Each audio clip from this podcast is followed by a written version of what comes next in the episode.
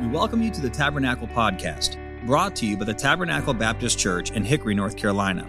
If you'd like to learn more about Tabernacle, you can visit our website, tabernaclebaptistchurch.com. You can find other sermons like this one on Apple Podcast, YouTube, and Sermon Audio.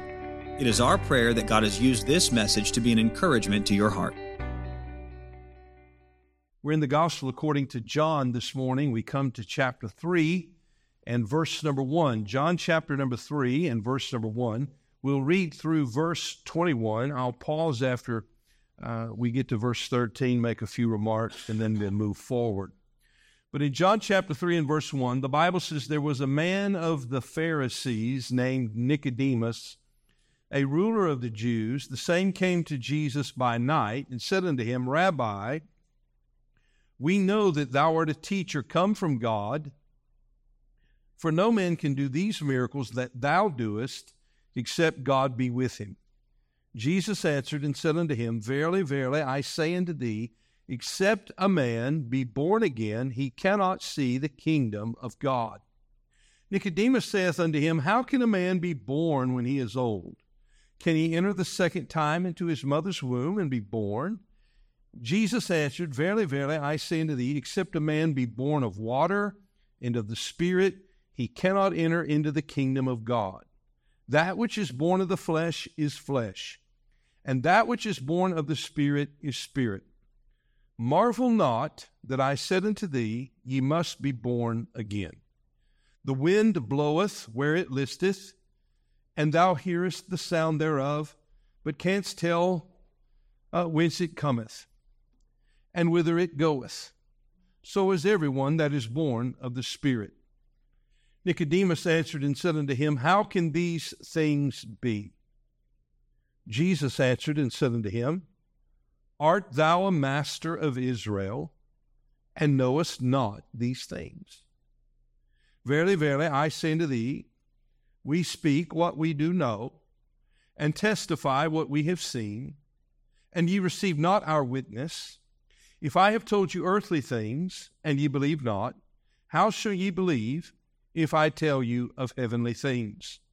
And no man hath ascended up to heaven, but he that came down from heaven, even the Son of Man, which is in heaven.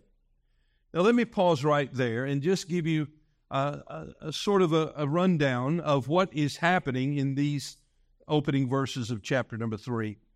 The Bible tells us there was a man of the Pharisees. The Pharisees were the religious leaders in uh, Jerusalem and in Judah. There was a man among the Pharisees whose name was Nicodemus.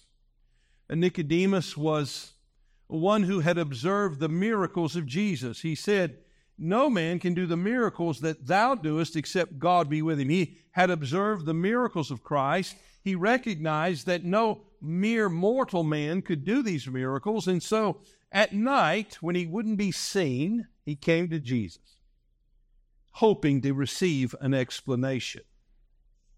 There were two things that uh, Nicodemus and the Pharisees and many in Judah and many in Galilee did not understand about Jesus. They did not understand who he was, and they did not understand why he had come. And so Nicodemus goes to see Jesus. In verse number three, as he begins to ask Jesus, Who are you? Jesus answers in, in a seemingly strange way. Verily, verily, I say unto thee, except a man be born again, he cannot see the kingdom of God. It's as if he didn't really answer the question. What Jesus was doing was getting to the heart of the matter in the life of Nicodemus. Nicodemus, unless you are born again, you're not going to get to heaven. Well, Nicodemus was perplexed by that response.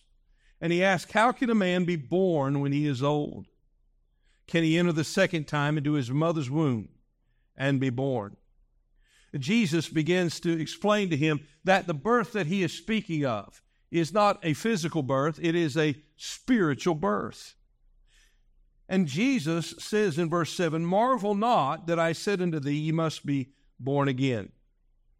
He speaks of the work of the Spirit in the life of man in verse number 8. And Nicodemus again asks, How can these things be? Then Jesus has a question in verse 10 Art thou a master of Israel, a teacher? You're a teacher in Israel. And he says, And knowest not these things? You don't understand. Jesus is confronting Nicodemus with the fact that he does not truly understand who God is. You know, we live in a world where many do not understand who God is. That's exactly where Nicodemus was. Maybe because of his misconception. And we know that when Jesus came, the Jews were looking for a political deliverer who would emancipate them from Roman oppression. They had a misconception about who Jesus was and what it is that he would do. There was a lot of misinformation about Jesus. And sadly, there were those who misrepresented Jesus. And because of that, there was a great number who misunderstood him. The same is true in our generation. Many people today are misinformed about who God is, and unfortunately, many have misrepresented him and his word. And as a result of that misinformation and that misrepresentation of God, there are multitudes today who misunderstand Jesus. So if we're going today to, to gain a proper understanding of who the Lord is, we're going to have to allow Him to speak for Himself. And so as we approach His Word today, I'm asking God to help all of us to listen carefully and to hear His voice as He speaks. I want you to help me now. Let's conclude our reading beginning in verse 14, we'll read through verse 21. Here's how Jesus clarifies the confusion.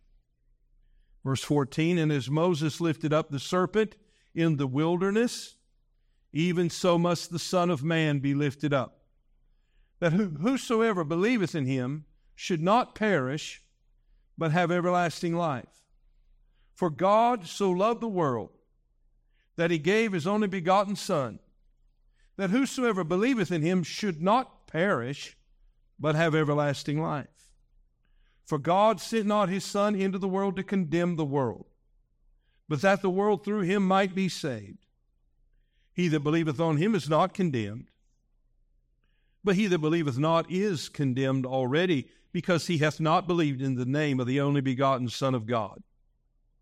And this is the condemnation that light is come into the world and men love darkness rather than light because their deeds were evil. For everyone that doeth evil hateth the light, neither cometh to the light, lest his deeds should be reproved.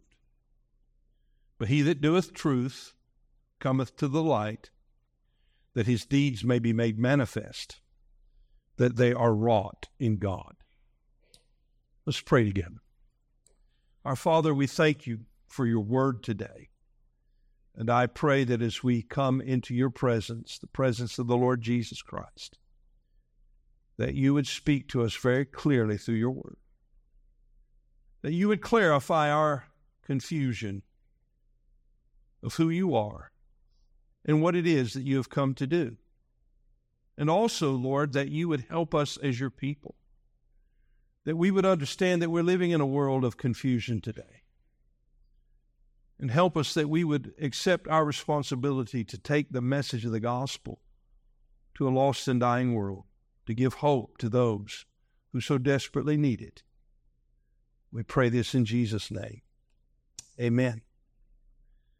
I want to speak to you on this subject this morning the misunderstood Messiah. The misunderstood Messiah. And as we look at this text, I'm praying that God will uh, very clearly speak to us and that we will hear his voice and that we will respond in obedience to him. There are three truths about God that our Lord Jesus speaks of here, of himself. And I hope you'll write them down and follow along with me. The first truth is this we read it in verse 16 For God so loved the world. The first truth I'd like for you to write down this morning is God loved. God loved. You see, the teachings of the proud and arrogant Pharisees painted a picture of God that was distorted. They, they painted a picture of an angry, distant deity who was sitting on ready, if you would, to pour out his wrath on any who would break his commandment. And by the way, his commandments weren't enough for the Pharisees, they added their own. They added many, many of their own traditions and they added to the commandments of God. They were known for adding rules and restrictions to make the law of God more burdensome for the people. And there are many who do the same today. They misrepresent the Lord. There are also those who run to the opposite extreme of the Pharisees. They don't add to the Word of God, they diminish from it. And how do they do so? By disregarding what God has said in His Word. Uh, they do so because they find God's Word distasteful, old fashioned, and inconvenient. And like the Pharisees, what are they painting? They're painting a false image of who God is. We live in a generation that has a very distorted view of God. And as the Lord Jesus speaks here, as he begins to portray who he is, we note that he begins with the subject of love. God loved. Now I'd like for you to go with me into the book of First John, chapter number 4. First John, chapter number 4, we'll begin reading in verse number 7. And the Apostle John is writing to the church and he's writing under the inspiration of the Holy Spirit of God. And John says in 1 John 4 and verse 7, Beloved, let us love one another. God's people ought to love one another. That ought to be true of the church of Jesus Christ, that we love one another. Then he says this For love is of God. The very ability to love is an ability that we possess as a result of who God is. For love is of God. He is the source of love. He is the example of love. And everyone that loveth is born of God and knoweth God. He that loveth not knoweth not God. Note this, please. For God is love. The very essence of God is love. There is no love apart from God. God made man in his image. God formed man of the dust of the ground. He breathed into his nostrils the breath of life, and he became a living soul. And we received the ability from God to think, to interact, to communicate, to express our emotions and to express the greatest of all. The one thing that abides forever, the greatest of these, is charity. It's love. And we find that our God is a God of love. John goes on to say in 1 John 4, verse 9, And this was manifested the love of God toward us, because that God sent his only begotten Son into the world that we might live through him. God demonstrated his love by sending his Son to give us life. Verse 10 Herein is love.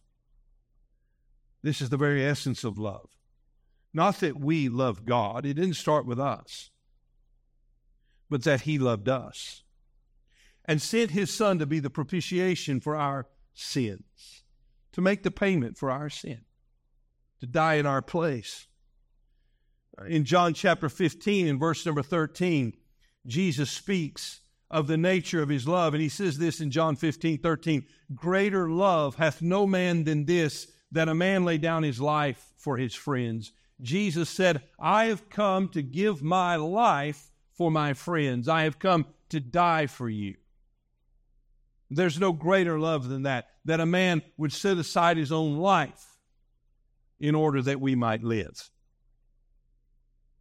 In Romans chapter 5, the Bible portrays us in a different light. As Jesus referred to us as friends, we find that Paul refers to the condition of this world, to all of humanity, a little differently. Romans 5, verse 6. For when we were yet without strength, in due time Christ died for the ungodly. For scarcely for a righteous man will one die, yet peradventure for a good man some would even dare to die. But God commendeth his love toward us, in that while we were yet sinners, Christ died for us in our place. He said, I'm laying down my life for my friends. Paul said we were ungodly and we were sinners. Jesus said, God so loved the world. A world of ungodly sinners in rebellion against a holy God, a world that God created, that He spoke into existence, a humanity that He formed of the dust of the ground and breathed into their nostrils the breath of life and made them a living soul, a humanity that rebelled against Him, a world not only that He created, but a world that was corrupted by sin. When Adam and Eve chose not to obey God, when they deposed him as their king and made themselves king by choosing to rebel against him, not knowing that when they deposed him as king, they became the subjects of another kingdom, because not only was this world created by God and corrupted by sin, but it was captured by Satan. It was Satan who beguiled Eve in the garden. It was man to whom God gave dominion over the earth. But when man sinned and fell to Satan's temptation, Satan took the dominion of this world. And there are many today who live under the oppression of the devil, lost without God and without hope, blinded, deceived. That's the condition of our world. And it's a world condemned to perish. Jesus Christ loved the world. God loved the world and gave himself for it because he was not willing that any should perish. The Bible tells us that God takes no destruction in the pleasure of the wicked. He loves us in spite of our sin. And as Paul portrayed us, us, all of us, as sinners and ungodly. Yet Jesus said, I'm laying down my life for my friends. What do we learn from those two statements? We learn this that Christ loved his foes in order to make them his friends. He loved all of us. He didn't wait for us to become lovely. He didn't wait for us to become attractive, spiritually speaking. He loved us though we were in rebellion against Him. That's who God is. He's a God of love. The Bible says in 1 John 4 19, we love Him because He first loved us. Let me tell you that God initiated this love toward us. We didn't initiate it. But since that He has initiated it, you and I have the opportunity to respond to it. And how will we respond? By the way, how did he love us? We'll look at the language of the scripture in John 3:16. For God so loved the world. You could write volumes about the love of God. In fact, there's a wonderful song about the love of God that speaks uh, in, in beautiful, vivid language that if if the skies became the scroll, you, you couldn't you couldn't with a, pen, uh, uh, uh a, a quill or a pen write and describe aptly the magnitude and the magnificence of God's love. The, the world could not hold the volumes that would begin to declare unto us the magnitude of God's love. So the English language just has one word, two letters that can describe it for us. He so loved. How much does God love you? He so loves you. Who does He love? The world. Are you a part of the world? You're here today. I want to say to you that God loves you. He so loves you. He so loves you that number two, He gave. He gave. God gave. What did He give? He gave His only begotten Son that whosoever believeth in him should not perish, but have everlasting life. I want you to know that the greatest lover of all is God, and the greatest giver of all is God. And we are the beneficiaries of his benevolent gifts. I want you to look with me in the book of Romans, chapter number 5. Romans chapter number 5. And in the book of Romans, Paul is laying out the case, laying out the case rather, uh, as, as almost as a prosecuting attorney. He's laying out the case that all of us, all of humanity, Jews, Gentiles, all of us have one major problem, one common problem. We're all sinners. All of us. We're all sinners. For all have sinned and come short of the glory of God. He speaks then of how sinners are to be made righteous and just in the sight of God. And in Romans chapter 5, he explains this. Beginning in verse 12, wherefore, as by one man, that's Adam, sin entered into the world, and death by sin, so death passed upon all men, for that all have sinned. Because we are the descendants of Adam, we are all sinners. We inherit the sin nature. Bring that beautiful baby home. Look at that beautiful baby, that beautiful, perfect child. And you wait long enough, and let me tell you what that beautiful, perfect child will do. He'll say no. She will disobey you. She will be unkind. He will say mean things. They will take things that do not belong to them. Words will begin to come out of their mouths that just shock you. You don't have to teach them to sin, it's in them. They're sinners. But yet, in spite of our sin, God loves us. And He offers to us a gift. Look at verse 15. But not as the offense, so also is the free gift. For if through the offense of one, again, Adam, many be dead, sin brings death, the wages of sin is death, much more the grace of God, and by the gift by grace, which is by one man, Jesus Christ. So if death comes to us all, if sin comes to us all by one man, Adam, so too this gift of eternal life and grace and righteousness and justification is imparted to us through the obedience of one, the sacrifice of one, Jesus Christ. Verse 16. And not as it was by one that sinned, so is the gift, for the judgment was by one to condemnation, but the free gift is of many offenses unto justification. This gift overrides our sinfulness. What a glorious gift this is. Verse 17 for if by one man's offense death reigned by one, much more they which receive abundance of grace and of the gift of righteousness shall reign in life by one, Jesus Christ. Here's another wonderful thing about the gift I get eternal life. That means I'm not going to die. Certainly, my body will end away, it'll wear away. I will close my eyes in death, but I will wake up the next moment in heaven. To be absent from the body is to be present with the Lord. It is to live with Him eternally. David said, Yea, though I walk through the valley of the shadow of death, I will fear no evil, for thou art with me. Thy rod and thy staff, they comfort me. Thou preparest a table before me in the presence of mine enemies. Uh, my cup runneth over. Surely goodness and mercy shall follow me all the days of my life, and I will dwell in the house of the Lord forever. Oh, what a gift this is! A gift of grace, a, a gift of love, a gift of mercy, a gift of righteousness, making the guilty just, giving life to those who are dead.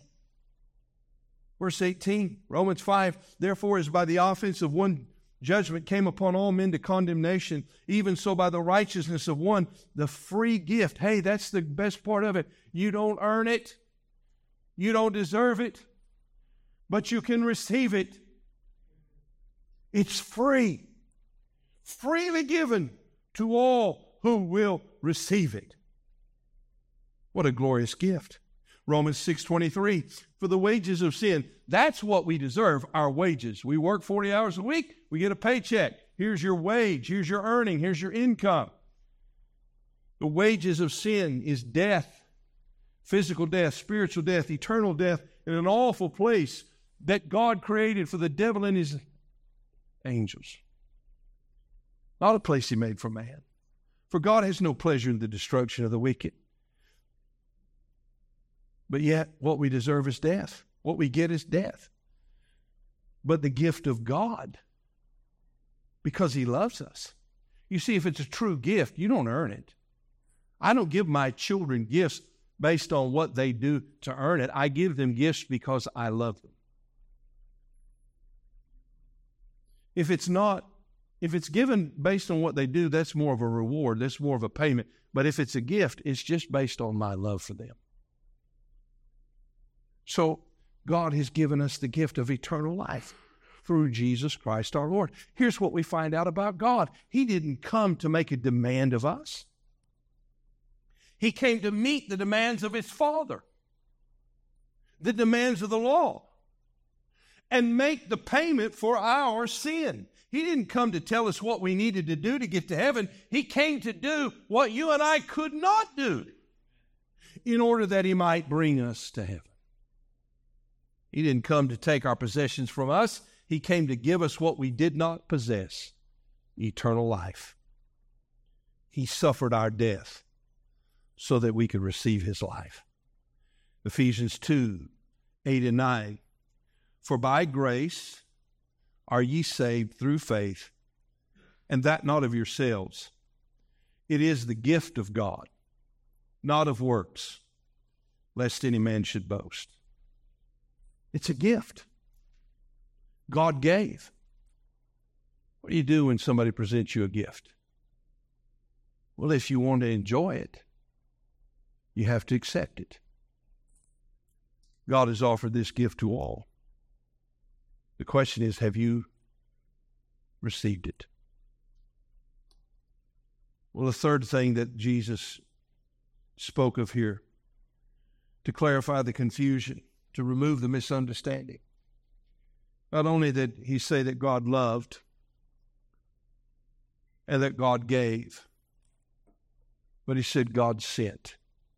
Would you look with me in verse 17? For God sent not his Son into the world to condemn the world, but he sent his Son, rather, that the world through him might be saved. I was a student at the University of Tennessee. I was walking to class one day, and there was a street preacher out on, on the sidewalk. I didn't really realize at the time why the crowd had formed, but as I drew closer, I recognized why the crowd had formed.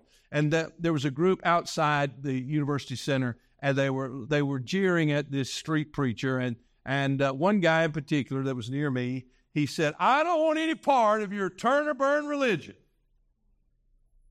And I thought to myself, is that your view of God? That He just come to, to, to say to you, you know, check the box, and if you don't check the box, you're off, off to hell with you? Is that your view of God? Well, that's not the biblical view of God. You see, what people fail to understand is we were already on our way to hell. We're already condemned. Jesus did not come then to condemn us, He came to save the condemned. If a fireman knocks on your door at 3 a.m. in the morning, your house is ablaze, and you were asleep and didn't know it, would you come to the door and say, Look, I'm not going to just do what you tell me so my house doesn't burn down? The fireman's going to say, Wait a minute, sir. What you don't realize is your house is already on fire. Oh, no, no, no. I'm going back to bed. You see, that's the way so many respond to God. But God, in love, gave His Son, and then He sent Him to our door to get our attention, to say to us, You are lost and condemned and on your way to hell, but I love you and I'm dying on the cross for your sin. Will you come to me and be saved? You see, God didn't simply set up a shop, put a sign out on the street, and say, if you're interested, come and find me. No, no.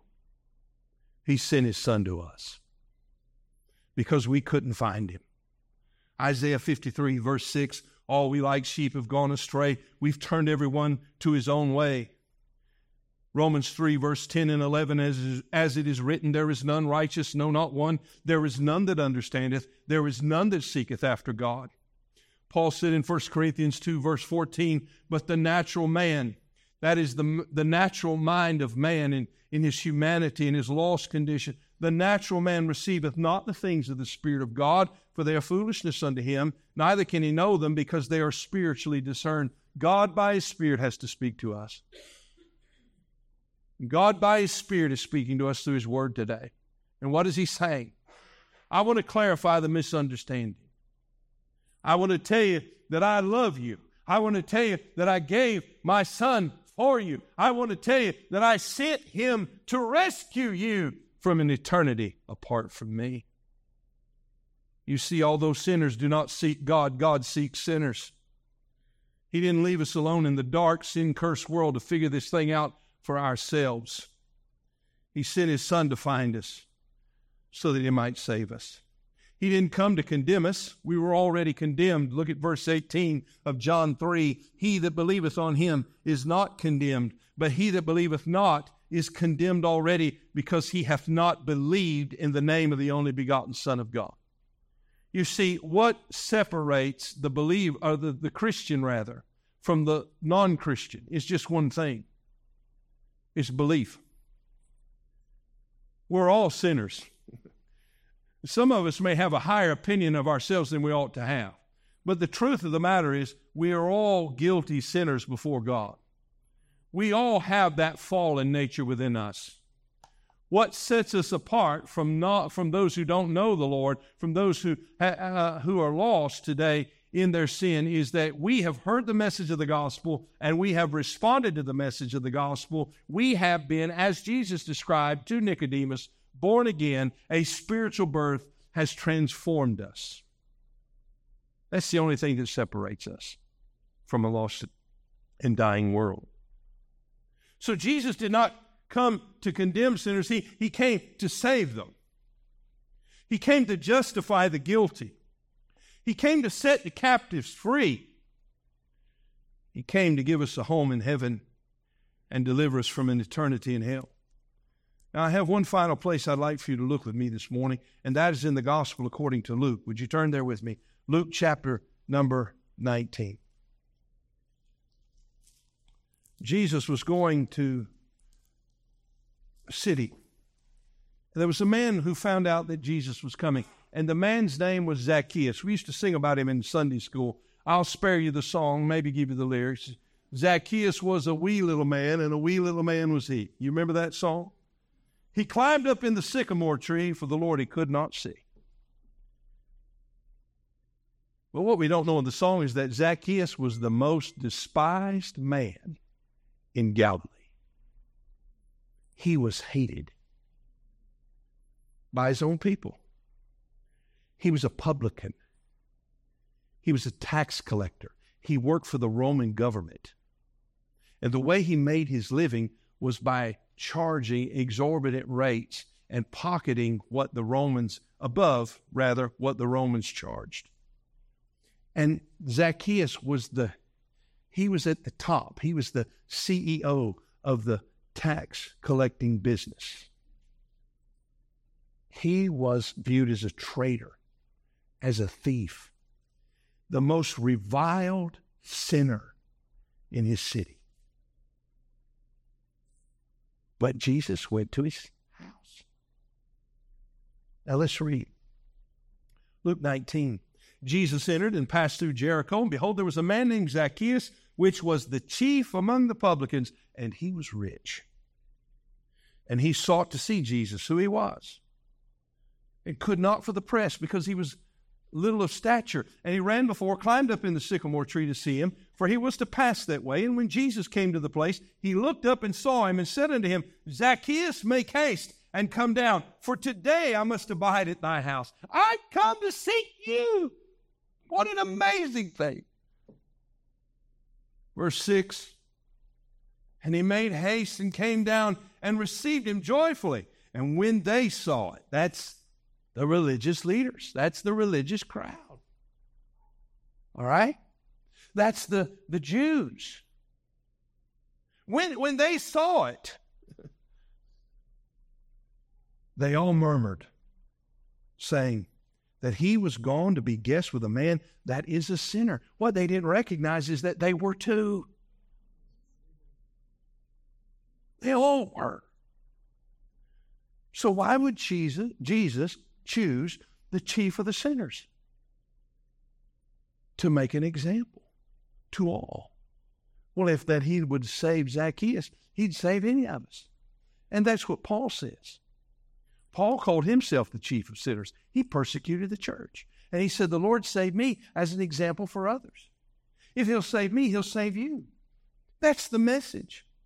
Notice again, verse 8 And Zacchaeus stood and said unto the Lord, Behold, Lord, the half of my goods I give to the poor, and if I have taken anything from any man by false accusation, I restore him fourfold. And Jesus said unto him, This day is salvation come to this house, for as much as he also is the son of Abraham.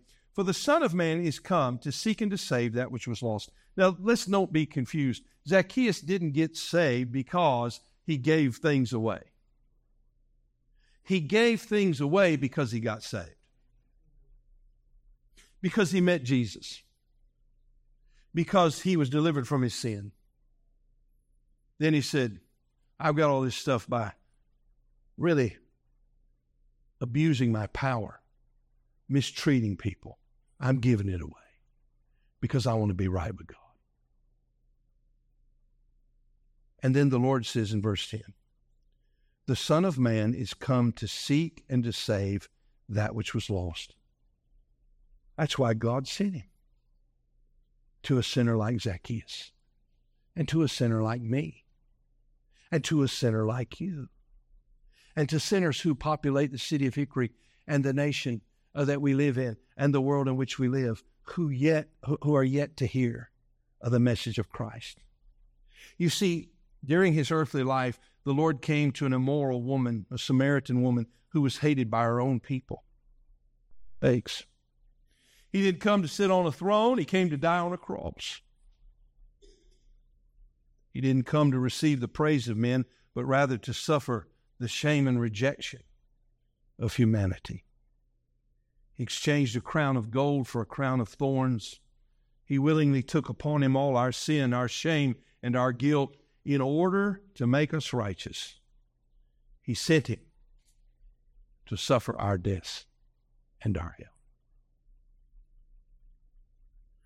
Nicodemus, do you want to know who I am? I will tell you. I'm the God who loves. I'm the God who gives. I'm the God who seeks. Do you know Him? Are you willing today to say, I'm going to lay aside my, my misconceptions? Maybe you've been misinformed. Perhaps you've misinterpreted him and his words. Maybe there are those who have misrepresented him. Do you know that Christians often misrepresent Jesus with their attitude, with their harshness? But in spite of all that, maybe today you've heard his voice and he has revealed to you who he is. Are you willing to come to him?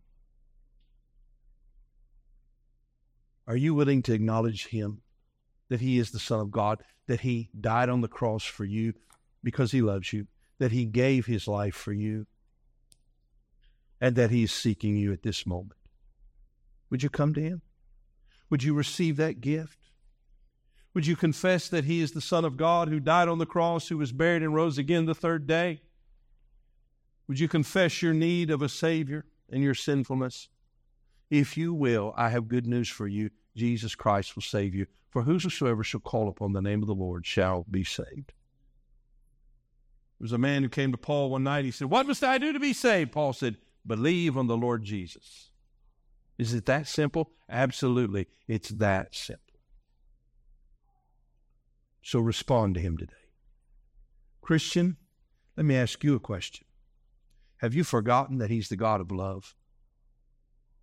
that He's the God who gives, and that He's the God who sins. You're not under condemnation. You've been freed from that. Thank Him for it. Love Him because He first loved you. Love Him with all your heart. And then Jesus said to His disciples, As my Father hath sent me, even so send I you. What is our job? To go in the world, to our place of employment, to our place of business, to our place where we shop, the place of commerce, our social arena, our neighborhood, our community, and just be a true representative of who our Savior is and tell people about it. Thank you for listening. We pray that God has used His Word to speak to you today. If you'd like to learn more about Tabernacle, you can visit us online at tabernaclebaptistchurch.com. There, you'll find additional information about our church, opportunities to partner with us financially, as well as other resources that we hope can be a help to you. May God bless you, and thank you once again for listening.